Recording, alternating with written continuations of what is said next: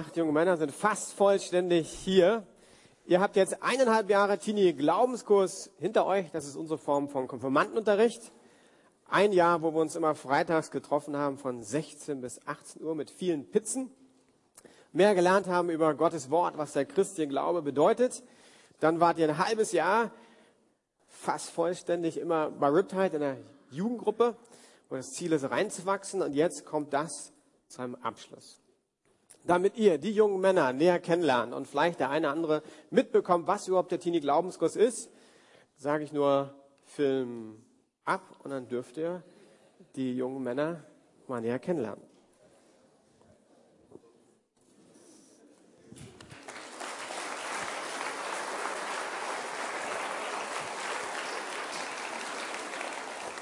Ihr lieben acht jungen Männer, mir hat die Zeit mit euch sehr gut gefallen. Ist auch selten, dass ich acht junge Männer hatte, muss ich sagen. Also eigentlich ist das nie passiert, außer dieses Jahr. Äh, das war sehr, sehr cool. Und ich habe überlegt, was ist ein Text, eine biblische Person, die ich euch, und ihr dürft alle zuhören, aber ich hoffe, euch sagt die Person auch was, äh, weitergeben kann. Und ich dachte, wenn ich euch angucke, fällt mir tatsächlich eine biblische Person an. Und einen Text, wo ich merke, das könnte passen. Denn wenn ich euch angucke, seid ihr echte coole junge Männer. Seid aber auch ein Teil von euch, also ein Tick schüchtern, auch wenn man es nicht denkt. Äh, der eine andere sprengt den Rahmen, aber sonst würde ich sagen, in manchen sieht das schon eher so ein Tick ruhiger. Und da gibt es eine biblische Person, die auch diese Tendenz hat. Die Zeit war natürlich eine ganz andere und ihr müsstet, wenn ihr gut aufgepasst habt, eigentlich den Rahmen gut wissen. Aber da ihr bestimmt auch was vergessen habt, nicht jeder den Rahmen kennt, äh, will ich Ihnen kurz noch erzählen, weil es geht in der Bibel ja immer wieder um das Volk Israel und die Person kommt aus dem Alten Testament. Und ja, wir kennen ja alle Mose, der hat das Volk Israel aus Ägypten herausgeführt. Dann kam Josua, hat das Volk ins Land hineingeführt und dann kam ein Machtvakuum. Also es gab keinen Leiter. Das heißt, wie geht's weiter? Es steht in der Bibel, bis zu Josua hat das Volk an Gott festgehalten. Und dann hat es irgendwie angefangen, sich umzuschauen. Die sollten alle irgendwie im Land rausschmeißen. Bisschen komisch, war damals aber so. Haben sie nicht gemacht. Und die haben andere Götter angebetet, zum Beispiel den Baalgott. Und die Israeliten haben gedacht, der ist auch nicht schlecht. Also, wir können das also ein bisschen mischen. Passiert heutzutage auch. Wir können ja Gott anbeten für bestimmte Sachen, unseren Gott Yahweh. Und wir können ja für ein paar andere Sachen den Baalgott anbeten. Kann ja nicht schaden. Zwei ist besser als eins. Und dann kommt das Buch der Richter. Weil was passiert ist immer wieder ist, das Volk Israel hat irgendwie angefangen, andere Götter anzubeten. Und dann sind sie in Krisen gekommen. Irgendwie gab es Krieg oder Probleme. Und sie haben angefangen, Gott, wir brauchen eine Hilfe, zu Gott zu schreien. Und Gott hat sich Volk wieder zugewandt. Und dann ist irgendein Richter berufen worden. Und um einen geht's gleich. Und der ist aufgestanden, hat das Volk meist befreit. Und da ist ein Typ, der war der jüngste auf jeden Fall in seiner Familie. Also vielleicht so alt wie ihr. Ich weiß es nicht genau. Äh, war schüchtern. Zumindest in der Situation. Und es war gerade so, da gab es so Nachbarvölker, die Amalekiter und die Midianiter. Und die hatten was richtig Cooles entdeckt. Die hatten nämlich entdeckt, wenn sie sich mit all ihren Nachbarstämmen zusammentun, können sie jedes Jahr Israel platt machen. Und das ist so wie ein Kühlschrank. Ein nicht endender Kühlschrank, weil sie haben gemerkt, wenn wir uns zusammentun mit den anderen, sind wir viel mehr, die haben keine Chance. Es waren teilweise Beduinenvölker, die haben massenhaft Kamele gehabt. Also, was war das Ziel? Wenn die Ernte gerade eingeholt war, dann musst du kommen, alle zusammen, Bam, los geht's. Raffst alles zusammen und dann wieder zack raus. Müsst ihr euch vorstellen, ihr habt einen Garten. Jetzt sind wir in Berlin. Ich weiß, die wenigsten haben einen Garten. Ich komme aus einer kleinen Stadt. Wir haben einen Garten. Jetzt stell dir vor, sieben Jahre war das schon. Du baust deinen Garten an und vor allen Dingen Erdbeeren. Ich liebe Erdbeeren. Und sieben Jahre lang, die Erdbeeren sind reif. Und deine Nachbarn kommen nicht mit Kamelen, aber du wohnst zufällig in einem Bereich, wo Anarchie herrscht. Anarchie bedeutet, jeder kann machen, was er will. So war das damals ein bisschen. Also sieben Jahre lang war immer die ganze Ernte weg. Das bedeutete für den einen oder anderen hungrige Mägen. Das kennen wir ja gar nicht. Also eine ziemlich schlechte Zeit. Das Volk Israel war auch noch nicht so gut organisiert. Hatten ja noch keinen König oder so. Das heißt, die hatten auch Probleme, sich zu wehren. Und was sie gemacht haben, ist, sie haben gesagt, Mann, wenn Frühling kommt oder Sommer kommt, die Ernte eingeholt wird, wir müssen so schnell wie möglich alles selbst zusammenraffen, ab in die Berge. Da haben sie ihre kleinen Festungen gebaut. Und dann warten wir ab, bis die wieder abgezogen sind. Da haben wir zumindest einen Rest gerettet. Und da ist ein Typ, der heißt Gideon. Und der ist gerade dabei, in der Weinkälte, eigentlich da, wo man Wein sozusagen stampft, in den Bergen, weil er sich auch versteckt hat, sein Weizen zu dreschen. Also nicht jetzt so die mega mutige Tat, ne? Also er hat sein Teil zusammengerafft, ist irgendwie da in den Bergen, hat da wahrscheinlich so eine Felskelter. Also ihr kennt es ja, ne? Bilder aus dem Süden. Ich weiß, Berliner kennen das nicht, aber ne? kennt ja diese Bilder, so Weinstampfen, so auf die Reben rauf und so, ne? Und das war so ein, so, so ein kleines Fels. Weiß auch nicht, wie man das gemacht hat, aber im Felsen irgendwie drinne. Und der schlägt da also auf den Weizen ein. Und dann kommt Gott in Form eines Engels. Und Gott ist ja manchmal, wie er ist.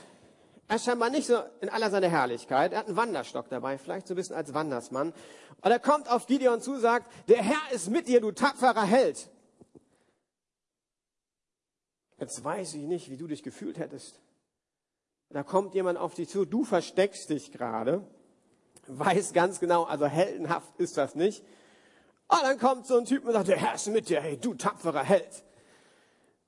Ja, okay, ist alles okay mit dem? Ist noch gar nicht so spät am Tag. Äh, was ist denn das? Und der Gideon, der hat auch ganz interessant reagiert. Der hat gesagt, wo sind die Wunder meiner Vorfahren? Aber wir lesen den Text erstmal. Bevor ich jetzt gleich durchstarte, hätte ich fast vergessen. Das war die Vorgeschichte. Ich weiß, ich mute euch einiges zu an Geschichte, aber ich glaube, im Endeffekt ist die Story, passt die gut vor ihr Leben. Genau, ihr könnt das nachlesen, Richter 6, eigentlich 1 bis 22. Ich habe immer probiert, kürzer, kürzer, kürzer, aber es ist ein Geschichtstext, ist schwierig. Also, wir starten durch beim Engel des Herrn. Er erschien Gideon und sagte, der Herr ist mit dir, tapferer Held. Ach Herr, entgegnete Gideon, wenn der Herr mit uns ist, warum ist uns dann all das passiert? Wo bleiben die Wunder, von denen unsere Vorfahren uns erzählten? Sagten sie nicht, der Herr hat uns aus Ägypten herausgeführt. Jetzt hat der Herr uns verlassen und an die Midianiter ausgeliefert. Da wandte sich der Herr zu ihm und sagte, geh mit deiner Kraft, die du hast, und rette Israel vor den Midianitern. Ich sende dich aus. Aber mein Herr antwortete Gideon, womit kann ich Israel retten? Meine Sippe ist die schwächste im ganzen Stamm Manasse und ich bin der Jüngste in meiner Familie.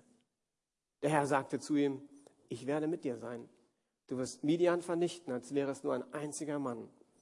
Gideon wandte ein. Wenn ich Gnade vor dir gefunden habe, gib mir ein Zeichen, das beweist, dass du Herr es bist, der zu mir spricht. Geh nicht fort, ehe ich zurück bin und dir meine Gabe herausbringe und sie dir vorsetze. Der Herr antwortete, ich werde hier warten, bis du wiederkommst.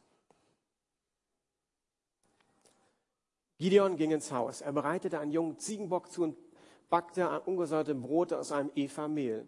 Er legte das Fleisch in einen Korb und goss die Brühe in einen Topf. Dann brachte er die Speisen hinaus unter die geweihte Eiche und bot sie den Engeln an. Der Engel Gottes sagte zu ihm, leg das Fleisch und das ungesäuerte Brot auf diesen Felsen da und gieß die Brotbrühe darüber. Gideon tat es. Der Engel des Herrn berührte Fleisch und Brot mit dem Stab in seiner Hand und aus dem Felsen flammte Feuer empor und verzehrte alles, was Gideon gebracht hatte. Dann verschwand der Engel des Herrn. Als Gideon erkannte, dass es der Engel des Herrn gewesen war, schrie er auf, allmächtiger Herr, ich bin verloren, denn ich habe den Engel des Herrn von Angesicht zu Angesicht gesehen. Friede sei mit dir, erwiderte der Herr, hab keine Angst, du wirst nicht sterben. Gideon baute dem Herrn an diesem Ort einen Altar nannte ihn Jahwe Shalom. Der Altar steht bis heute in Ofra, der Stadt der Sippe Abisers. In dieser Nacht sprach der Herr zu Gideon, nimm den Stier deines Vaters und zwar den zweiten, der sieben Jahre alt ist. Reiß den Altar ein, den dein Vater neben Baal errichtet hat. Und haue den Aschera-Pfahl um, der daneben steht. Dann baue dem Herrn, dein Gott, hier auf der Höhe dieser Befestigung einen Altar, bereite ihn für ein Opfer vor. Bring dann den siebenjährigen Stier als Brandopfer auf dem Altar da. Als Feuerholz gebrauche das Holz des Aschera-Pfahls, den du umgehauen hast. Gideon nahm zehn von seinen Knechten, befolgte die Anweisung des Herrn. Er tat sie doch nicht am Tag, sondern in der Nacht, denn er hatte Angst vor seiner Familie und vor den Leuten in der Stadt. Früh am nächsten Morgen, als die Bewohner der Stadt aufstanden, entdeckten sie, dass der Altar des Baals eingerissen, der Aschera-Pfahl daneben verschwunden und ein Stier auf einem neu erbauten Altar geopfert war. Die Leute sagten zueinander, wer hat das getan? Sie fragten herum und forschten nach und schließlich fanden sie heraus, dass es Gideon, der Sohn von Joasch, gewesen war. Und Gott ist ein langer Text, das ist viel Geschichte und ich bitte, dass du uns diesen Text aufschließt. Amen. Also, der Herr ist mit dir, tapferer Held. Ich denke, das kennt ihr auch. Zumindest manchmal in Kleingruppen habe ich empfunden, wenn wir austauschen, wenn eine Herausforderung kam, es war nicht immer, dass wir die tapferen Helden waren. Aber Gott sieht Gideon scheinbar anders. Er sagt, hey, du tapferer Held. Tim. Hey, Gott sieht dich als tapferer Held. Ja, aber ich bin doch gar kein tapferer Held. Das wusste Gideon. Und er reagiert auch so und sagt, hey Gott, ein Augenblick.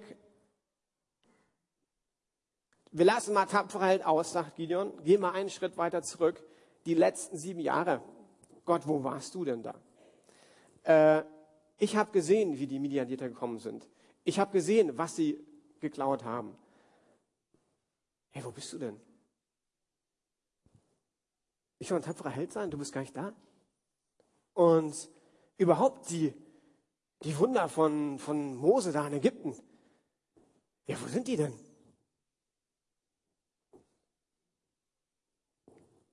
Und das was, was wir auch immer wieder angeguckt haben.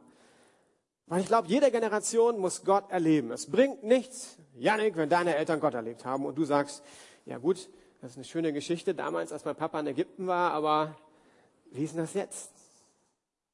Und das ist ein Ziel mit TGK 2, Gott zu erleben, zu erfahren. Und ich merke, der Gideon, er war eigentlich ein armes Schwein. Also sein Papa, haben wir ja gelesen, hat Baal angebetet. Er selbst ihm wurde nie beigebracht, irgendwie, wer ist denn jetzt Gott und wie kann ich mit Gott leben? Und er kann gar nicht glauben, was Gott sagt. Tapferer Held. Aber Gott bleibt dran. Geh mit der Kraft, die du hast, und rette Israel vor den Midianitern. Ich sende dich aus. Tobias. Gott sagt dir zu, ich sende dich aus.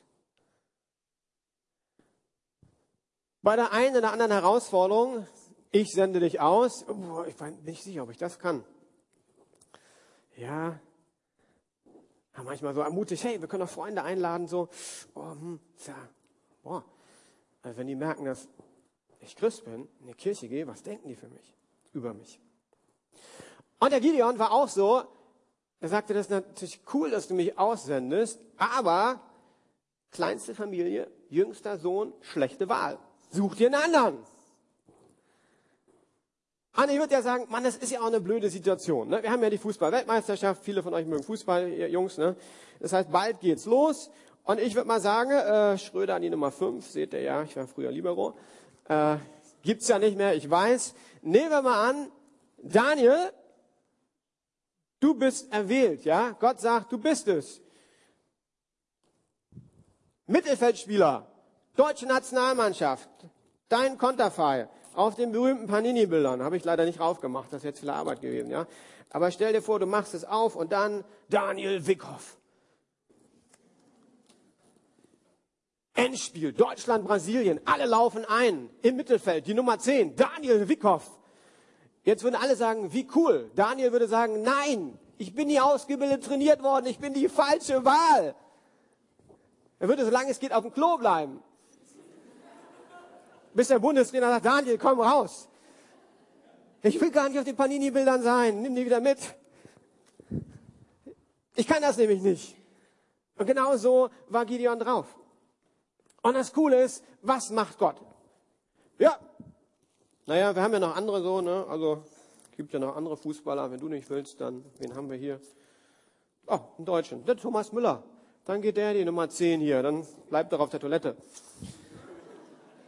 Nee, Gott bleibt dran und er sagt, ich werde mit dir sein. Liam, Gott sagte, ich werde mit dir sein. Er sagt hier, du wirst die Midianiter, das musst du nicht machen, vernichten, als wäre es nur eine einzige Person. Zweimal schon hat er nicht so wirklich glaubensvoll reagiert, der Gideon. Zweimal ist Gott drangeblieben. Wird dann drittes Mal dranbleiben? Und diesmal sagt Gideon, ich brauche ein Zeichen. Ich brauche ein Zeichen. Zeig mir, dass du gnädig bist. Zeig, dass du mit mir bist. Aber jetzt könnte man sagen, oh, jetzt ist ein bisschen der Bogen überspannt. Also der ist ja mit Gott unterwegs, der Gideon, und haut da eine Frage nach der anderen raus und fragt, zweifelt. Und was sagt der Engel, was sagt Gott? Ist okay. Und jetzt finde ich total interessant, was Gideon macht. Er macht nämlich ein, ein Essen, ein Opferessen. Erstmal war das ziemlich teuer, muss man sagen. Es waren 20 Liter Weizen. In der Zeit, wo Weizen eine seltene Ware war oder auch teuer, konnte man von dem Brot wahrscheinlich mehrere Tage eine Familie ernähren. Hey, Gideon wusste schon, jetzt kommt es drauf an. Man hat ungefähr eine Stunde gebraucht, um alles zuzubereiten. Das Brot und dann auch äh, hat er geopfert.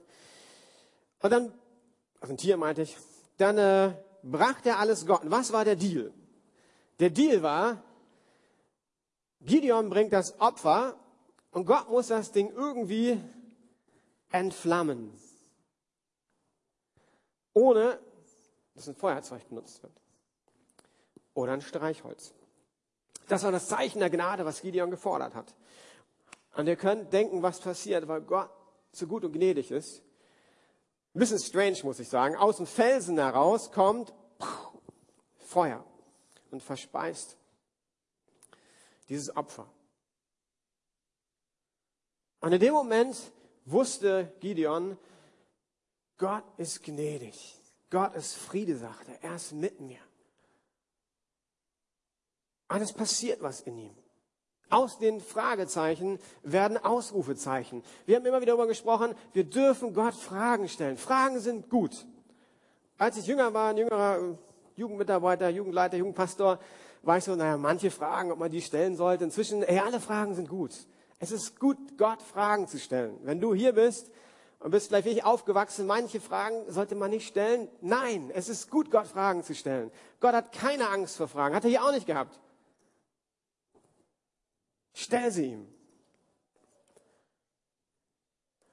Und wenn ich die Geschichte nochmal lese, dann merke ich, boah, Gott offenbart eigentlich, wer er ist. Er ist gnädig, er ist zugewandt, er hört zu, er beantwortet Fragen. Das ist was Tolles. Und für mich ist es so, als ob Gott das unterstreicht. Er unterstreicht und sagt nochmal, nee, du bist mein tapferer Held. Noah. Wir haben schon gehört, du magst gerne Fußball. Ich finde aber auch, dass du sehr humorvoll bist. Es war immer sehr lustig bei Noah, der hat immer Spaß zwischendurch gesagt. Hat er was gesagt? Und überlegte so ein bisschen, okay, was ist es? Spaß. Und dann wusste, war, war ein Scherz und irgendwann habe ich gelernt, ah, Noah, der haut irgendwas raus. Und dann muss ich nur warten, bis das Spaß kommt. Dann weiß ich, es war ein Scherz. Aber ich habe auch gemerkt, Noah, du liebst Gott. Das äh, sticht irgendwie heraus. Ich weiß, ihr liebt alle Gott, aber bei Noah ist irgendwie so, das kommt manchmal so bing, äh, total raus. Das sehe ich in dir. Und ich glaube, Gott sieht noch viel mehr, du tapferer Held. Janik, mein liebes Patenkind. Musikalisch. Glaube, mit zwei, die haben sich gebettelt auf dem Klavier, Janik und Daniel. Bist du auch jemand, der gute Mathematik ist? Magst du auch? Bist du aber auch jemand, der konsequent ist, habe ich festgestellt. Auch wenn keiner aus Telt oder Riptide kommt, da macht sich einer auf, weiter Weg und ist konsequent, bleibt dran.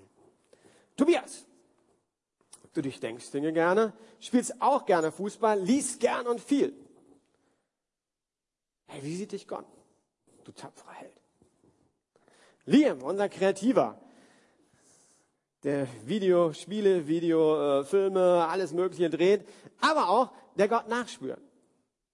Wenn du Liam eine Freude machen willst, musst du ihn zum heißen Gebetskonzert irgendwas einladen mit guter Musik. Und das ist jemand, der spürt Gottes Gegenwart. Und das mag er. Und das ist auch echt lustig und kann Freude verbreiten. Das ist sehr cool. Du tapferer Held. Lennart, einer der weiteren Fußballer, aber ich habe festgestellt beim Beobachten, du bist ein echt guter Freund. Für innerhalb, aber auch für außerhalb, für Freunde, die du hast. Also du kümmerst dich um Menschen. Und das ist gut. Du tapferer Held. Matthias, noch ein Fußballer. Tut mir leid, dass du Hertha gewählt hast. Hättest ja auch Hamburg wählen können, ne? Ich habe mich geoutet. Wir gehen einfach weiter. Freude. Du bist auch jemand, der Freude ausstrahlt und Gemeinschaft magst. Wenn man dich bei Riptide sieht, du springst immer irgendwo rum und bist gerne irgendwo unterwegs. Äh, und das ist total cool. Du tapferer Held. Daniel, Hindernisschwimmen. Wer hätte das gedacht, dass das in der heutigen Zeit jemand gerne mag und erfolgreich macht? Du machst es. Wer Fragen hat, kann gerne hinterher Daniel fragen. Was ist Hindernisschwimmen auf Zeit? Sehr coole Sache. Also du bist jemand, der gerne Vollgas gibt. Wenn wir so eine Art Petrus haben, dann gehörst du mit dazu. Ja, unser Petrus. Äh, und wie gesagt, du bettelst dich ja mit Yannick, also bist du auch musikalisch. Ich habe mitgezählt, ich habe bei jedem drei probiert zu nehmen, damit keiner sozusagen zu viel oder zu wenig hat. Aber die spannende Frage, ey, was sieht Gott in euch, wenn er jedem zusagt, du tapferer Held? Warren V. Rusby, wie man ausgesprochen hat, gesagt, Gideon glaubt jetzt, dass der Herr in der Lage war, jemanden wie ihn zu gebrauchen, nicht aufgrund dessen, wer er war, sondern aufgrund dessen, wer Gott ist. Das will ich euch mitgeben. Es geht nicht darum, wer du bist. Gideon war nicht der Held. Gott braucht keine Helden. Aber Gideon hat irgendwann erkannt, Gott ist wirklich gnädig der haut das nicht nur so raus, der meint das tatsächlich so. Und wenn der das so meint, dann kann ich wie Petrus auf dem Wasser gehen. Und das wünsche ich euch, weil Gott kann ich nicht erleben, indem ich einfach sicher irgendwo stehe und nichts mache. Anders hat nichts mit Christsein zu tun. Von daher will ich ermutigen, Gott ist mit euch. Habt Mut, geht raus. Wir sind nicht gerufen, Kriege zu führen, sondern Jesus hat vorgelebt, wie ihr leben sollt. Tim, Hey, geh in die Schule, sei ein Jesus. Noah, hey, lass dein Gesicht strahlen. Tobias, hey, bete für Leute, das ist cool für Leute zu beten. Liam, hey, mach die besten Videos, die es gibt für Jesus. Gib dir nicht zufrieden mit mittelmäßigen Videos, sondern wenn das eine Gabe ist, dann gib Gas, mach Riptide die besten Videos, die es gibt. Hey, das ist gut. Meine beiden Musiker, wir sind nicht immer die Besten der Lukas-Gemeinde, vielleicht musikalische Talente zu fördern. Aber bleibt dran. Gebt Gas. Ihr tapferen Helden. Gott sagt, er sendet euch aus. Gott sagt, ich werde mit euch sein. Und wisst ihr, nachdem der Gideon das geschnallt hat, ging er voll ab wie eine Rakete. Weil Gott ist halt Gott. Der hatte gleich einen Auftrag für ihn. Sagte, pass auf, Deal ist gemacht, erster Auftrag. Und das war gleich äh, ein bisschen prekärer Auftrag, muss man sagen. War sein Papa, der hat ja diesen anderen Gott Baal angebetet. Und das ging für Gott gar nicht. Ihr wisst ja, erste Gebot, also für nichts abfragen oder so, und also den Herrn, dein Gott lieben und so weiter, ne? Und keine anderen Götter haben neben mir. Deshalb ging das Ding gar nicht.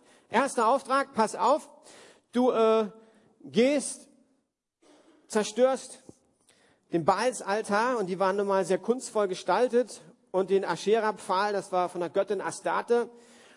Und das Problem war, dass die Baal, der Baalskult, die haben ihre Altare immer so auf höheren, erhöhten Gebieten gebaut, also gut sichtbare Gebiete. Das heißt, dahin zu kommen, den Platz zu machen, ohne dass sich jemand sieht, schwierig. Aber hey, den Altar von meinem Papa Platz zu machen, das ist schon ganz schön heftig, ne? Soll ich einen Stier opfern heimlich von meinem Vater?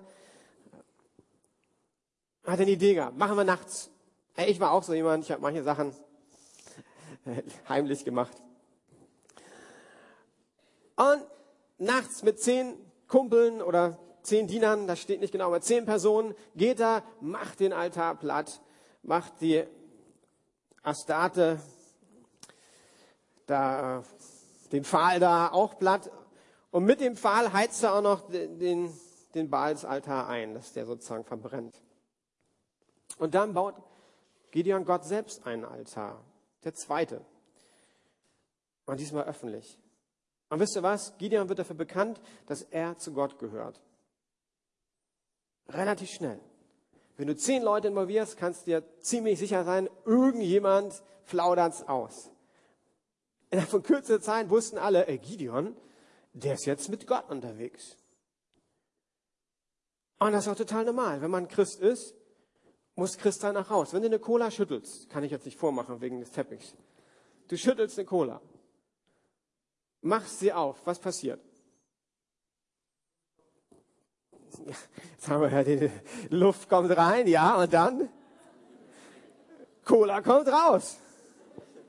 Also, ich nehme einen Christ und äh, wenn Gott da reinkommt, dann kommt Christsein irgendwie irgendwo raus. Und das muss nicht immer so dramatisch aussehen wie hier. Wir leben in einer anderen Zeit. Kleine Geschichte aus meinem Leben. Äh, ich habe einen sehr coolen Nachbarn, den ich mag. Und der ist meistens eigentlich total gut drauf, ist schon pensioniert, hat ein interessantes Hobby. Er sammelt Berliner Briefmarken, irgendwie aus der Nachkriegszeit. Da gibt es so ganz viele verschiedene Modelle. Und die haben sich spezialisiert auf ein Modell. Und hat da seinen Verein. Und die sind da unterwegs. Und ich habe ihn selten so zerknirscht erlebt wie letzte, vorletzte Woche, weil der Vereinsvorsitzende hatte ihn beauftragt, dass er für eine Ausstellung die Briefmarken aufklebt. Und ein Teil von denen waren vom Vereinsvorsitzenden. Und da sind auch Briefmarken bei, die dann wertvoller sind, die ein paar hundert Euro kosten. Er hat also alles aufgeklebt und dann haben sie es gemeinsam angeschaut und der Vereinsvorsitzende meinte, warte mal, die wertvolle Marke fehlt. Und mein Nachbar, also er war wirklich frustriert, weil das ist ein guter Freund. Die fahren auch immer zusammen zu den Treffen irgendwie. Und für ihn war schon so, ey, was machen wir da? Also er war sich relativ sicher, ich habe die Briefmarke nicht. Der andere sagt, er hat die Briefmarke gegeben, mehrere hundert wert. Er sagte, naja, wenn ich die nicht mehr bekommen habe, warum soll ich ihm das Geld zahlen? Äh, und außerdem wollen wir beide im Verein bleiben und wollen noch beide weiteren zu unserem Treffen fahren. Es war wirklich vertrackt und ich sah ihn in den Augen und merkte, Mann, hohes Frustpotenzial. Dann habe ich gesagt, weißt du was, ich bete für dich. Und ich weiß gar nicht, ob ich es sofort gemacht habe, weil später habe ich es nicht gemacht. Aber Gott hat, glaube ich, mein Herz auf jeden Fall gehört. Und Freitag habe ich ihn gesehen, haben wir ein bisschen quatscht, dann habe ich gefragt, hey, wie, wie sieht's denn aus mit der Briefmarke? Sein Gesicht strahlt. Du, ich hab, wir haben eine Briefmarke gefunden. Und zwar mein Kumpel, der hat die falsch abgeheftet bei einer anderen Briefmarkensammlung. Und dann hat er zum Schluss so nebenbei rausgehauen, hey, Gott hat ein Gebet erhört. Nichts Dramatisches. Aber einfach was, hey, ich drehe draus, sag, hey, kann ich für dich beten?